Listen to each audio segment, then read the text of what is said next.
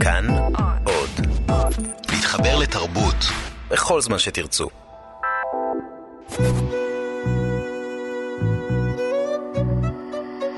ליסה פרץ משוחחת.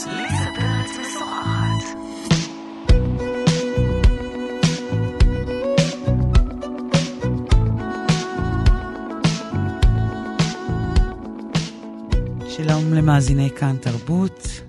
קם באולפן ליסה פרץ בשיחה עם אנשי ונשות תרבות. עורכת התוכנית היא ענת שרון בלייס. האורחת שלי היום היא המוזיקאית קרולינה. שלום. שלום.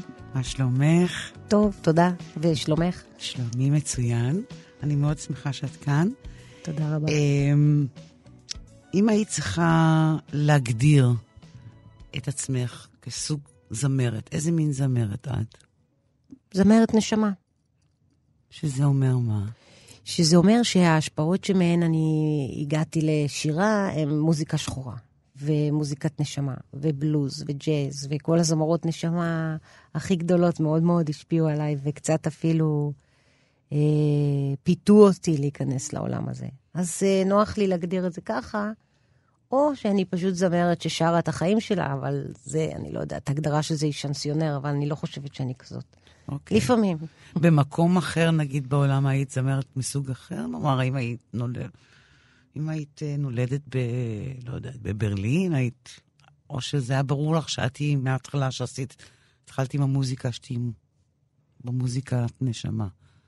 זה, זה היה מעניין, כי בעצם לא שמתי לב שאני דוחפת רק לשם. זה בא לי באופן טבעי, אז לא, זה לא שידעתי שאני בכל מקום, בכל מצב בחיים אהיה זמרת או מוזיקאית, אה, אבל אה, מסתבר שעשיתי עבודה רק לכיוון הזה. אז, רק לכיוון, לסוג כנראה מסוים הזה של המוזיקה. לא, למוזיקה. כן. דווקא המוזיקה היא מאוד מגוונת. אה, אבל כנראה שבכל מקום אחר בעולם גם היה יוצא שאני זמרת. אני, אני מרגישה את זה. כן. כאילו, מין, it's meant to be כזה. ופרצת יחסית מאוחר, נכון? כן, ממש מאוחר. באיזה גיל? 34.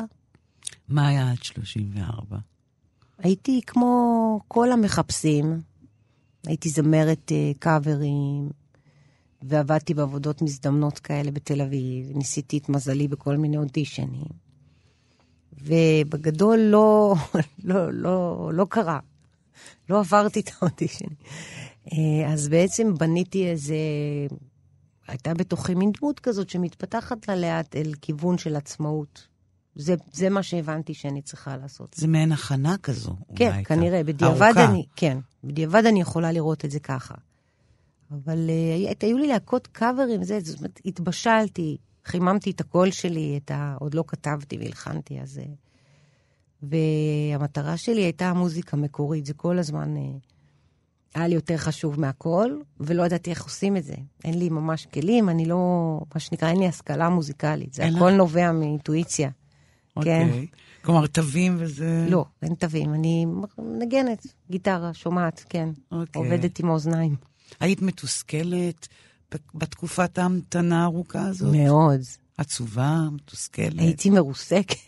באמת. גם uh, כדי ל- ל- ל- לפתוח את, ה- את הערוצים האלה של uh, קבלו אותי, תקשיבו לי, uh, היה לי קשה גם מהסיבה שבאתי מאילת, ולבוא מעיר קטנה כזאת לתל אביב, כבר לוקח איזה שבע שנים בכלל לעכל את זה שאני... להבין איפה אתה נמצא. ובאתי עם המון חוסר ביטחון. ואת יודעת, כמו כולם, היו לי תקופות של חוסר אמונה מוחלטת והמון המון מוטיבציה במקביל. זה מין כזה דיסוננס כזה שמלווה את כל התהליך. מה נקודת הפריצה? אה, אני חושבת שהיו כמה והם היו יחסית במקביל, זה מה שפה קרה מעניין. אה, הפריצה, היה לי הרכב שנקרא Funset, זה הרכב מקורי, והייתי מה שנקרא מוזיקאית indie, independent, ו- וזה הלך לי יפה, היה לי קהל ודברים טובים קרו.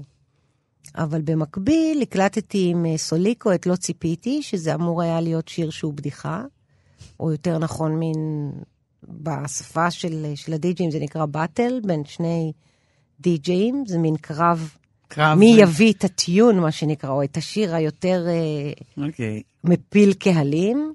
ואני זרמתי, הם ביקשו שאני אבוא, ולא תיארתי לעצמי ש... שזה יהיה, שישמעו את השיר הזה מעבר לשתיים וחצי דקות של שטות שהקלטנו, כי גם לא השקענו בטקסט ולא שום דבר, זאת הייתה בדיחה בעצם. אבל אז לא ציפיתי, דלף לרדיו והפך ללהיט ממש גדול.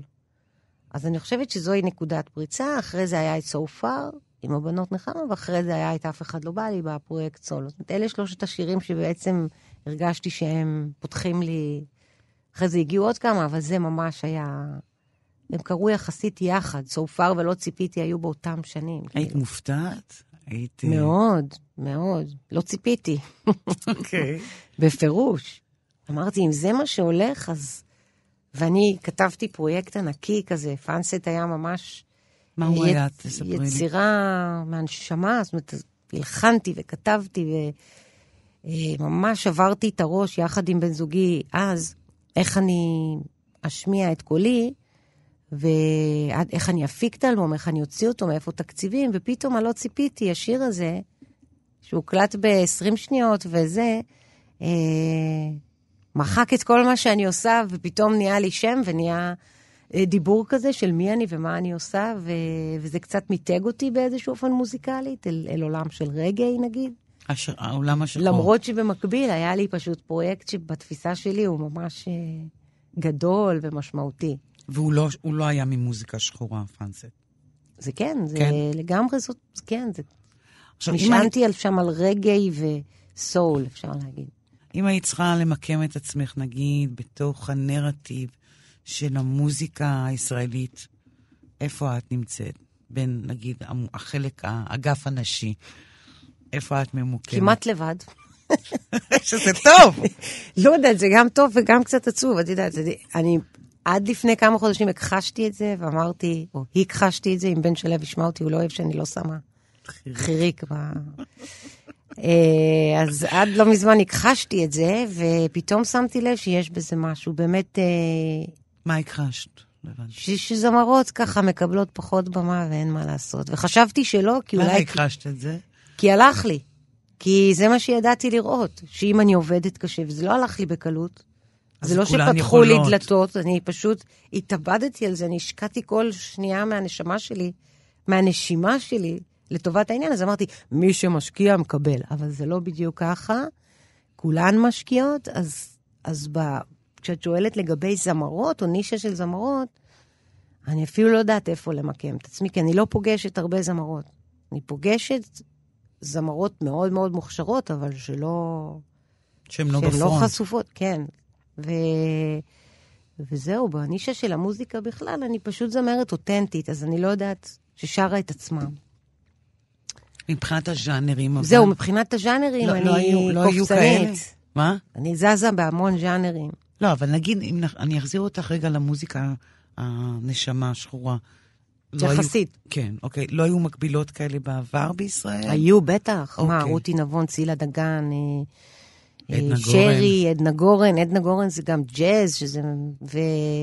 ובאיזשהו מקום, כאילו פעם, ב-70's, לא כאילו, אבל אז היה לזה יותר אה, אה, קהל, לדעתי, בארץ, למוזיקה שהיא, נקרא לה פאנק, או סול, או ג'אז, או בלוז. ו... והיה, אני חושבת שרותי נבון הייתה שרה, אז זה היה מאוד טבעי שזה קיים בנוף שלנו. היינו מאוד מושפעים גם מהאמריקאים, אפילו יותר מהיום, לדעתי, במוזיקה. ועכשיו אני מרגישה לפעמים אה, לבד. אני נוסעת להופעות, שיש בהם למשל המון אמנים. אז ברוב המקרים יהיה אותי, אולי את זהבה בן, זהו. ואז כאילו אני אומרת, יואו, מה קרה? כנראה שבאמת... מה, מה הסיבה לדעתך לדלילות הזו? לא יודעת.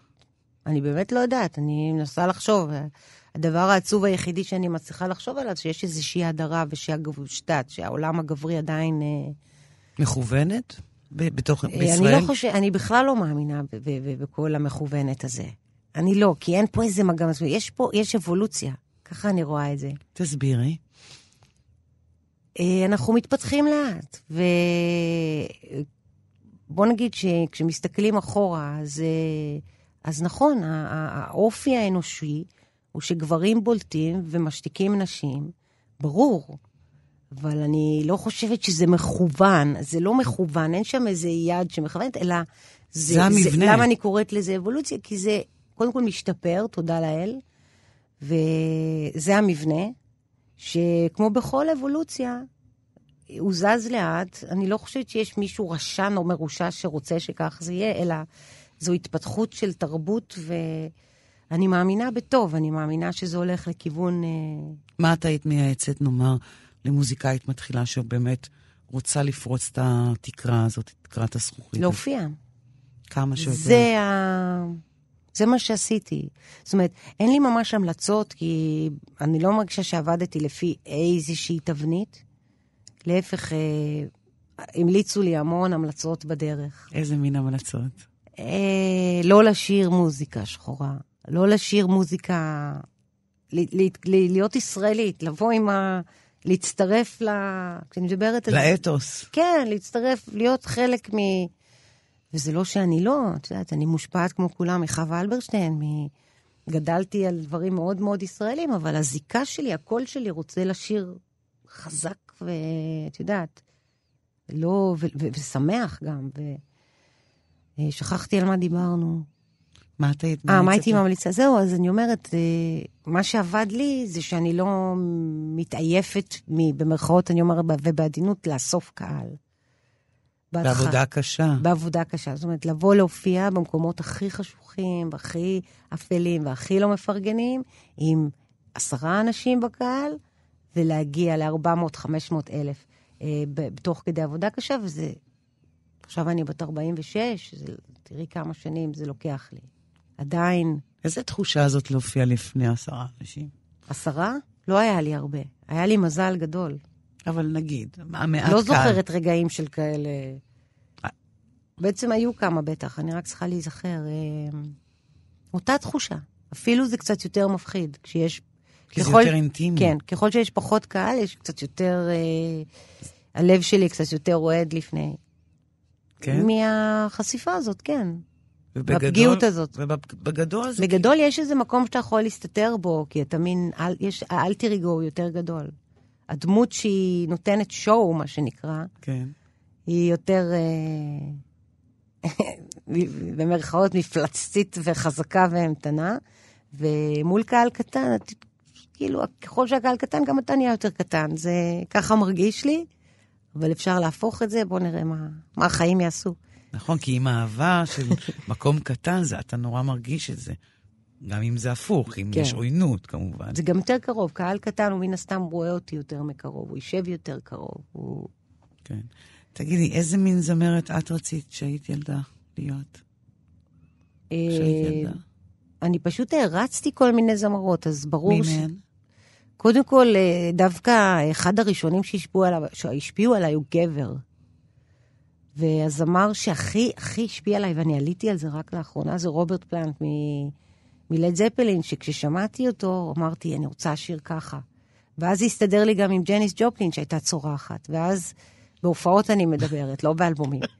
ואז, ואז הייתי מחקה את השירה הצווחנית הזאת, החזקה. הבלוזית החזקה.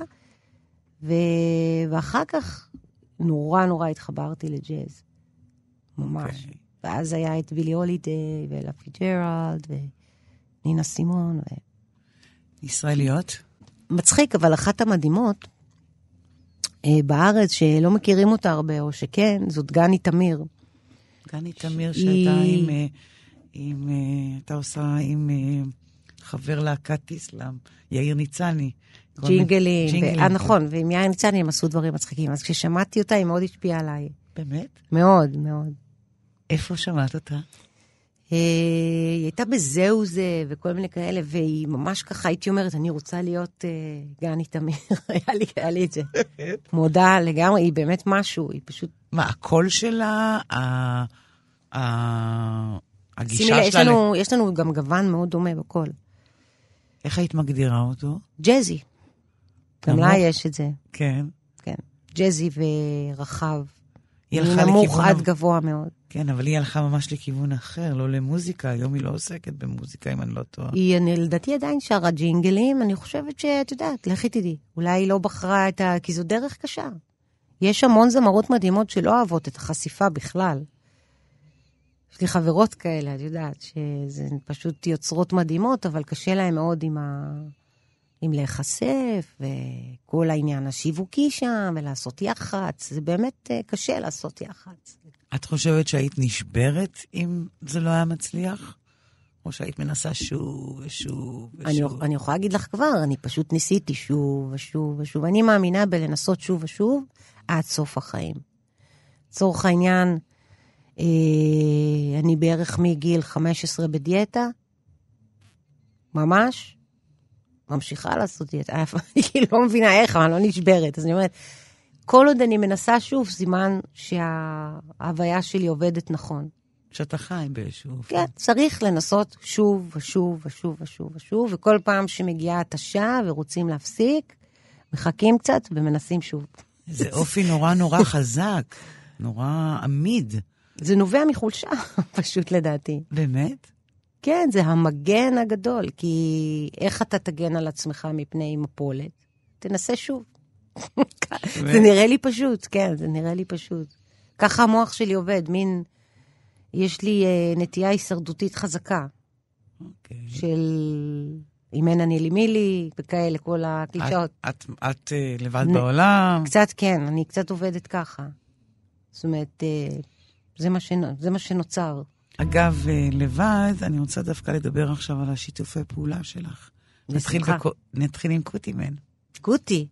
מה זה המפגש איתו? אופיר, אופיר קוטיאל. אה, קוטי, אני פגשתי אותו לפני עשר שנים בערך, אולי פחות. אה, בהקלטה של לא ציפיתי, כשגם את סוליקו לא הכרתי, את החבורת די-ג'אים הזאת. מי שלא מכיר ברעיון שלנו את הדברים, שיעשה גוגל סוליקו או קוטימן, ואז אפשר יהיה אה, לספר את כל הסיפור הארוך. אבל אה, קוטי היה בהקלטה שלא ציפיתי, כי הוא חבר של אחד המפיקים מסוליקו, של אה, רונן סאבו, המפיק של האלבום האחרון שלי. וכשאני שרתי את השיר, הוא הסתובב שם ב control. וראיתי ילד כזה, וכולם קצת ככה, cutie, cutie, cutie, cutie, כולם נורא נורא הריצו את הילד, הוא ממש צעיר. ממש, יחסית לכולנו. אוקיי. Okay. וכשיצאתי מה control, אמרתי לו, מי זה ה cutie הזה? ואז דיברנו קצת, וממש גיליתי נשמה די מטורפת, באמת, הוא משהו שלא פוגשים כל יום. אתה רואה שאתה פוגש, זאת אומרת, ראיתי שאני פוגשת איזשהו אה, בן אדם אה, שהאינפוט שלו בעולם הולך להיות על גבול ההיסטורי. אני פשוט הרגשתי את זה, כי הוא באמת? מאוד מאוד עוצמתי, הוא מאוד עוצמתי. ואז אה, נפגשנו, כי רציתי, ל... אמרתי לו, אם אתה רוצה, אני אשיר על, על כל המוזיקה שלך, מה שאתה רוצה. מעכשיו אני... כן. אה, רוצה, רוצה לנגן איתך. ואז שמעתי את המוזיקה שלו, הוא בדיוק עבד על האלבום הראשון, בח... בחדר כזה ממש אה, חפר ונבר בתוך הנשמה שלו כדי לייצר מוזיקה, ואני נמסתי שם. אני בכיתי בלי הפסקה כששמעתי את המוזיקה שלו, ולא קרה לי כזה דבר עד היום אף פעם. שמישהו מה, ירגש מה, אותי מה, ככה. מה נגע לך? יכול להסביר, הוא שר, אבל אני מבינה עם הזמן שהוא עושה את זה להמון אנשים. זה לא רק אה, משהו שאני חווה עם קוטי. הוא פשוט אה, מחובר ערוץ? לנימי... איך אני אגיד, הוא נוגע בח, בעצבים החשופים, אני לא יכולה להסביר, הוא כזה מין, יש לו איזה מין ערוץ שהוא מחובר אליו על חלל כזה, שהוא נוגע נורא נורא עמוק בנפש הכמעט, אה, אצלי לפחות, קדומה. זה הזכיר לי כזה איך דברים שצריכים להיות. לימים הוא הפך להיות בשבילי סוג של מגדלור כזה. כל פעם ש... בלי ש... הוא לא צריך להיות לידי. כל פעם שאני קצת מאבדת כיוון, אני חושבת, קוטי. וזה קצת מיישר אותי. יש משהו בקוטי שכל מי שנמצא סביבו מוציא מעצמו את המיטב. ו, ובגלל זה כשאני שרה בתוך המוזיקה שלו, אני מרגישה שאני נשמעת הכי טוב בעולם. על הבמה עם קוצי אני מרגישה שאני נשמעת הכי טוב בעולם. מה? זה משהו שהוא עושה לנו, והרבה, שמתי לב שהרבה מוזיקאים מרגישים את זה לידו. כן. מה היכולות האלה? לא יודעת, הוא קסום, הוא נולד עם ה... אני אומרת uh, את המשפט ה... ה... את יודעת, המוכר, שיד אלוהים נגע בו, הוא ככה... אוקיי. Okay. הוא גם בן אדם כזה מתוק, צנוע. היו. לך עוד שיתופים שעשו לך את הדבר הזה, או דומה לזה? כן, אני, אני חושבת שבכלל אני מאוד מבורכת במפגשים המוזיקליים שהיו לי עד כה. אם מדברים על הקריירה המוזיקלית, אז uh, המפגש ש... שהיה לפני קוטי הוא עם הבנות נחמה, ששם... מה זה היה? גם עוצמות, uh, לא יודע, זה קצת כמו להתאהב בגבר הכי מדהים בעולם, ו... ו- ו- ו- ונוצרת הרמוניה של שיתוף פעולה שהוא, זה גם מחזיר, וזה לא רק לוקח, וגם עם הבנות נחמה, כששרנו יחד פעם ראשונה, אני לא יודע, הסתכלתי לשמיים ואמרתי, טוב, תודה. זה רגע מאוד מאוד גדול. מאוד גדול. זאת אומרת, ידעתי להרגיש שקורה משהו שלא כל אחד יכול לחוות, לא כל אחד יקבל כזאת מתנה. מה היה התפקיד שלך בנחמה? את היית לידרית, או שלא היה שם לידר? את היית, מוזיק... את היית מלחינה? תסבירי. לא, כולנו מלחינות, כותבות ושרות. אוקיי. ויש לי, לי נוכחות קצת אה, חזקה בתוך ההרכב, גם אבל אה, נובע מזה שאני הכי מבוגרת שם, ו... וגם אני ממש דחפתי שזה יקרה, אבל אם אני חושבת על זה ככה רחב יותר, אז זה היה בתקופות, כל פעם מישהי אחרת הייתה קצת הלידרית. ו...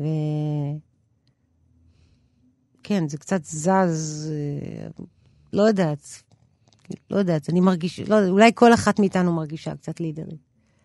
לוקחת את זה בחשבון. לי היה נדמה... לוקחת את זה בחשבון. לא, לי היה נדמה שאת... לא תסתבך עם מישהי. לא, לי היה נדמה תמיד שאת, הנוכחות שלך כל כך חזקה, שהיא בעצם סימנה אותך כלידרית, בגלל הנוכחות, לא בגלל כן, זה יש בזה עשית. משהו. אני יכולה להבין, יש לי נוכחות חזקה, זה נכון, לפעמים לטוב, לפעמים לפחות. מה לפחות? אני כמו פיל כזה שנכנס לחדר ומרגישים אותו, אני אין לי את הרואה ואינו נראה ב... אין לך? לא יודעת להסתתר. גם אני חושבת שהאופי שלי הוא כזה, אני מוחצנת, אבל uh, זה נכון, הרגשתי איזו עוצמה שדוחפת את הבנות קדימה, דוחפת את הבנות. כן.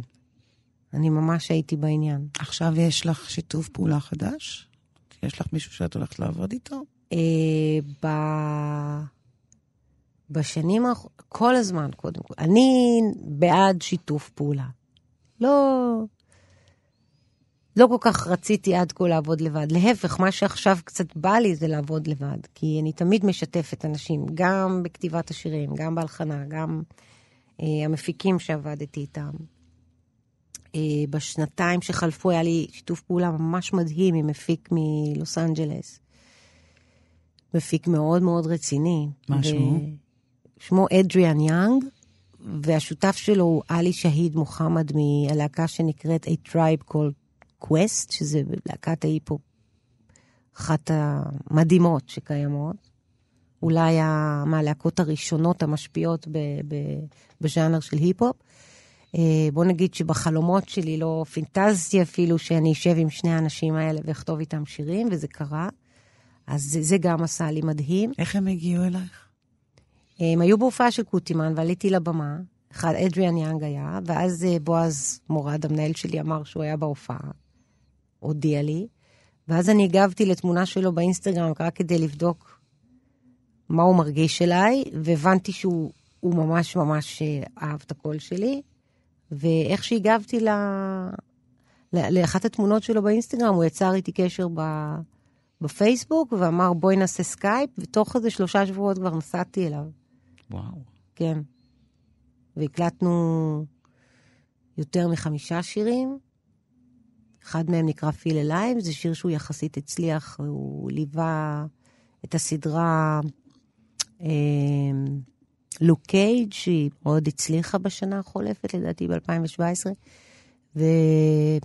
מכל הקולות כן, זה היה... השחורים בעולם. בדיוק, אתה בא, אתה מה, יש לך פה... הוא בוחר אותך, נכון, יש, יש לו מתחת לאף. אני חושבת שהאקזוטיות שלנו, של הישראלים, המוזיקאים... מה הערך המוסף שאת... יש, יש. מה? קודם כל, אני מרגישה את זה חזק. מה את מביאה אחר? כמו שאמרתי, לא, יש לו... לא יודעת אם אני מביאה אחר, אני אפילו לפעמים מרגישה שאני מביאה פחות מזמרת שחורה. את יודעת, יש אה, הזמרות שצמחו בתוך הכנסיות, אה, קודם כל יש מלא כאלה, פשוט מלא, פשוט שרות מדהים. זה, זה מ, מ, מילדות לשיר, מוזיקה שחורה, זה... את יודעת, יש, יש פה איזה...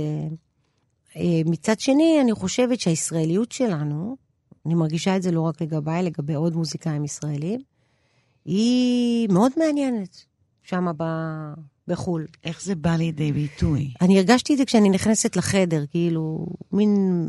אני חושבת שזה גם נובע ממה שאנחנו עוברים פה, פוליטית, כי מה שהעולם מקבל עלינו זה, זה כמה דעות אה, ועניינים, אני לא יודעת, הם רואים, רואים משהו אחר, כמו שאנחנו רואים אותם בצורה אחרת בחו"ל.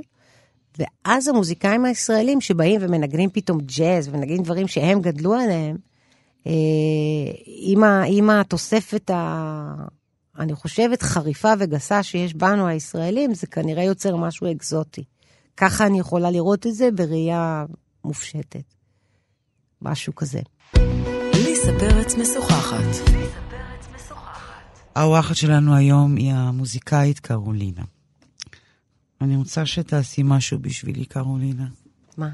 תשאירי לי.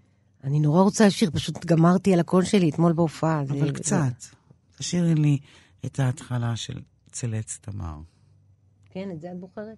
ברור, ותכף אני אסביר למה. אוקיי. רק את ההתחלה. טוב. צלץ תמר ואור ירח, ומנגינת כינור תקסים את הלב, עולה בצליל רועד בוקע, ממיתרים נשפך כאב. משגע, ממש. תודה. זוהר גוב. זוהר גוב. גוב האריות של זוהר. איך הגעת לשיר? את uh, צלץ תמר? בפשטות, uh, שיר שליווה את הילדות. תמיד לא הבנתי אותו, הוא היה מתנגן ב... בבית, מהשכנים, אז זה כאילו מכל השירים של זוהר ארגוב, כי uh, תביני, לא, לא, לא היה לי שום זיקה למוזיקה מזרחית. בבית? לא, מה שמעתי. היה בבית המון. איזה מוזיקה? טורקית, מזרחית ו- ויוונית, וכל מה שבעצם בזמנו גם הלך בארץ, שזה זוהר ארגוב ואהובה עוזרי. ו... אבל היה לי מין uh, מחסום באוזניים כזה, שברגע שזה היה מתנגן, בום, הייתי כאילו הופכת לחרשת. למה? לא יודעת, באמת שאני לא יודעת. שנאת משהו... את זה? התביישת בזה? לא, לא התביישתי ולא שנאתי, פשוט אני הייתי בג'אז. זה היה, כאילו, הנשמה שלי רוצה לשמוע משהו אחר. ולא הבנת אז שמוזיקה מהסוג הזה... לא התחברתי לזה, זה היה מין... אבל סוג כזה של מוזיקה בזמנו, לפחות, המוזיקה המזרחית הראשונה, היא גם סוג של מוזיקת נשמה. של, את יודעת, של... ברור, היום אני יכולה לדבר... ובזמן אמת לא הבנת את זה. זה לא שלא הבנתי את זה, אני ממש לא הסכמתי אה, לשתף עם זה פעולה, ואולי גם בגלל שזה בקע ככה חזק מהבית, מהמשפחה. נו, היה בי משהו שרוצה להתמרד כל הזמן, סביב הזהות אה, אפילו הזאת, בוא נקרא לה, הטורקית-יוונית שלי. אה, מה גם שאבא שלי היה נוהג לשמוע את פריד אל-אטרש בלי סוף, וזה היה פשוט מזעזע אותי. העצב שיש במוזיקה הטורקית והערבית, וה... אה, אני, אני, מה שנקרא, אני סובלת מרגישות יתר, בכוונה אני אומרת סובלת, כי זה אחד הדברים שהכי מקשים עליי בחיים. וכילדה, ברגע שהי, שהייתי רק שומעת פריד אל-אטרש, מאבא שלי היה נהג מונית, מהמונית שלו, הייתי מתחילה לבכות. אז היה לי מין סלידה לזה. אבל גדלתי והתפתחתי, ו... מתי חזרת למוזיקה הזאת, אם בכלל? ממש אה, בהפתעה, ממש בהפתעה. בדיוק, בדיוק לפני שעשיתי את הביצוע לצלץ תמר, אה, נפ... פתאום באיזשהו, ממש באיזשהו, מתוך איזה רגש עמוק, אמרתי, ראיתי את אהובה עוזרי, היינו שכנות, ופגשתי אותה ברחוב, אמרתי לה, אני רוצה, רוצה לעשות אלבום מזרחי, ממש אבל. מה זה רוצה? אני לא יכולה לעצור את זה. ממש זה היה נורא בוער, אני כל כך למה? מתגעגעת לתחושה הזאת של לדעת מה אני רוצה בצורה כל כך בהירה. אה, והיא אמרה לי, אין לך את זה. גדול. אהובה אמרה, עזבי, עזבי, אין לך את זה. את לא יודעת, מעוול אפילו את לא יודעת לשיר. אם את רוצה, אני אלמד אותך, אבל אה, אין לך נשמה למוזיקה מזרחית. זה משפט של אהובה. ואז כמובן, זה היה אצלי האינסטינקט שמוביל אותי להתעקש, ואמרה, אוקיי, אין לי את זה, אני ממש בעניין אבל. ואז עשיתי אלבום עם אה, אורי בראונר קינרוט מבום פם. כתבנו והוא הפיק ועיבד אה, את האלבום זוהר, ונפתחו לי כל הצ'קרות המזרחיות, טורקיות, יווניות שלי בעוצמה. פתאום ראיתי רק כמה זה קסום. ממש, אפילו... מה? תסבירי. וזה הזכיר מה לי... מה קסום? אני אסביר. אז סבתא שלי, אסתריקה, היא הייתה... היא גידלה אותי, והיא הייתה כנראה שרה לי המון בטורקית וביוונית. היא הייתה חצי יווניה וחצי טורקית. שרה לי שירים של סלדה, ו... לה קול מדהים לסבתא שלי, ופתאום זה... התגעגעתי לזה, אני לא יודעת, ממקום נורא פשוט וטבעי. ופתאום הבנתי שאני חלק מזה. עם כל הבריחות שלי וזה זה זה, הזיקה החזקה שלי עדיין כאילו... אני אוהבת להיות בהרבה כיוונים, אבל כשזה הגיע זה היה חזק. ואז הקלטנו את האלבום זוהר, ואז אה, אמרתי, זהו, זה הזמן שבו אני יכולה לבצע את השיר הכי יפה בעולם. את צלץ תמר, כי זה באמת חשבתי שזה אחד השירים הכי יפים שקיימים פה. ואני שמה לב דרך שיחות עם מוזיקאים שהמון חושבים כמוני, זה פשוט שיר יפהפה, הוא כתוב מדהים, הוא מולחן מדהים, כמו איזה הלך קסם שהגיע מ- אל העולם וירד אלינו. ו... וכשהייתי בהיריון, אז חשבתי לעצמי שזה הזמן הכי... הכי טוב לה... להקליט את השיר, כי היה לי קצת, היה לי ככה, היה לי אומץ פתאום. ו... צריך אומץ לשיר שיר כזה. מדוע? כי זוהר ארגוב שר אותו לפניי, זה נורא פשוט. הוא המלך, ו... והוא הגבר, ו... ובאיזשהו מקום עשיתי את הוא ה... מיתוס. הוא מיתוס, וגם, תשמעי, אין עוד זמר כמוהו. כשהוא שר, אתה... אין דברים כאלו, כמו הזמרים הכי גדולים בעולם. אז פחדתי, אבל uh, קוטי וסבו uh, נתנו לי עיבוד כל כך uh, שונה וכל כך שמס... שאני מזוהה איתו, של גרוב, ש... שזה עזר לי כאילו לבוא עם אומץ להקלטות של השירה, וגם זה שהייתי בהיריון עזר. כן, באיזה אופן? לא יודעת, מין כזה, יש איזה מין, קוראים לזה טפשת הריון, אבל אני לא רואה את זה ככה. היה לי מין, את יודעת, מין דיזינס כזה, שאתה אומר, אה, בסדר, ישיר את צלץ תמר בקלי קלות, וזה יהיה בסדר. ו... את יודעת מי שרה את הגרסה הראשונה של... כן, לילית נגר. לילית נגר. קצת באווירת טנגו כזאת, זה כן. היה. שזה גם גרסה מאוד חמודה. כן, לא. אבל אין מה לעשות, שר שר גורל כולם זה- נמסים. כן. סליחה, לילית, אבל אה, אין ספק שהביצוע של זוהר, אה, הוא הגדול מכולם. אני חושבת שכן. נראה לי שגם היא תסכים איתך.